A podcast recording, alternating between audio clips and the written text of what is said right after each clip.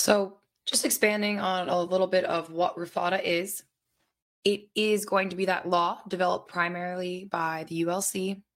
They are providing executors, and attorney in facts, any kind of fiduciaries with a legal path, uh, directions to manage those digital assets whenever a person's deceased or incapacitated. Most states have either enacted the law or in the process of doing so, following suit with all other states.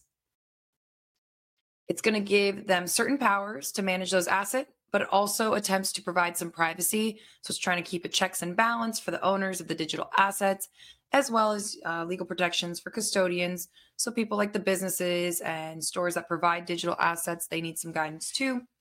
It's going to balance those interests of the fiduciaries. So those people who are in charge of settling estates, owners, the custodians, uh, and it's going to take a few times to draft that law. So that's why we do have that revised act. Um, they wanted to redo it and get it right the next time. These days, uh, most people are using digital assets without even really thinking about it. I mean, keeping in touch with Facebook, Instagram, any sort of social media, Apple, iTunes, paying your bills, subscriptions, store photos, um, everything that is online. Uh, until recently, there was really no laws that helped determine who could access these files. So something happened where you were incapacitated or died, it just kind of was out there. No one knew what the rules were. No one knew what was allowed to be done with those assets. So if that deceased or incapacitated person uh, wanted any of their digital assets to be deleted, modified, distributed, it was difficult to kind of decide who would have the legal right to do that.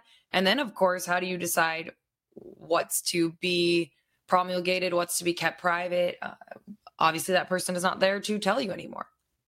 So unless that person gave the usernames and passwords to the fiduciary, there was nobody like a trustee, an executor, your spouse. If they didn't have those passwords, they couldn't claim rights to those access those assets.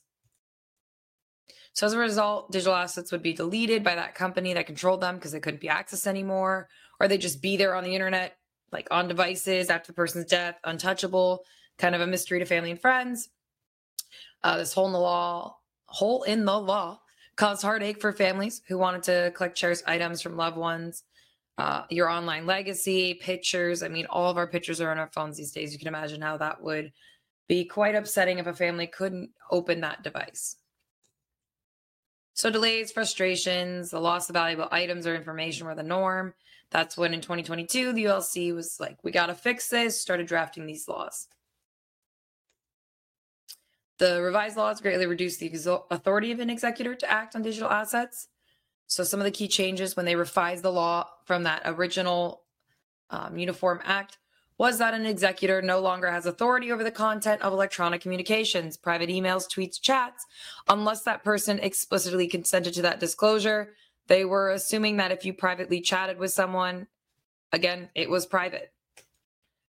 An executor can get access to other types of digital assets, but now he or she must petition the court and explain why the asset is needed to wrap up the estate. So you could petition and make a case for why you wanted those photos or information off of someone's phone or laptops or other devices. If a fiduciary does not have explicit permission through documents such as a will, trust, power of attorney, they can uh, look to the terms of service agreement. So those custodians, those people in charge of those assets, who distributed them.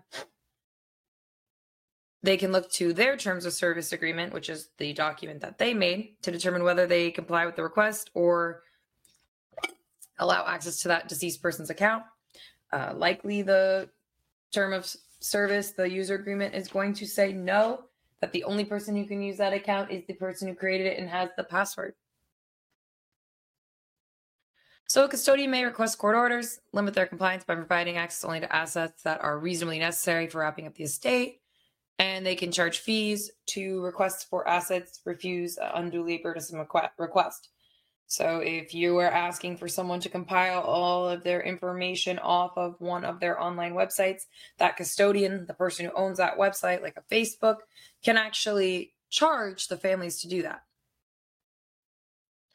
then the custodians may not provide access to deleted assets or joint accounts. So if someone is alive still, they're not going to give you access to that account. And then if account has been deleted, they're not going to reactivate it or take it back into service to give to you. The major point is is that you need to make a plan for your digital assets, just like dying intestate without a will. That defaults to the court's rules, the state's laws. We don't want to do that.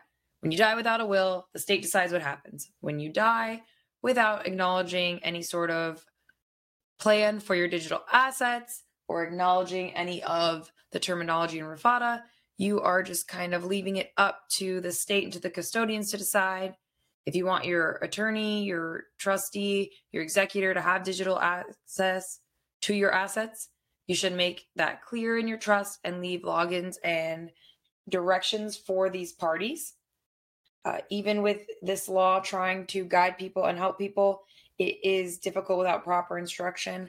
Again, the court is trying to protect you. So when they petition the courts and they say they can't go into your private accounts, they're assuming because you did not explicitly give them permission to go into your accounts and your documents that you do not want them in there. So they're trying to protect your privacy as best as they can. So if you want your family to have access to things, you need to make it known, written in a official estate planning trust document or will. We want that RUFADAA law to give the internet users control, but again, it's going to respect that privacy but it does provide a uniformity and allow people to know what would happen if they did not account for anything. But again, we want to make sure we let everyone know what we want shared, what we want people to have access to, and even what we don't want people to have access to, so that the law can protect our privacy, but also gives us control to pass along our legacies. Well, guys, thank you for attending, and I'll let you guys wrap up with any questions. I am here if you guys need me to clarify anything or have any other questions about planning for estate succession.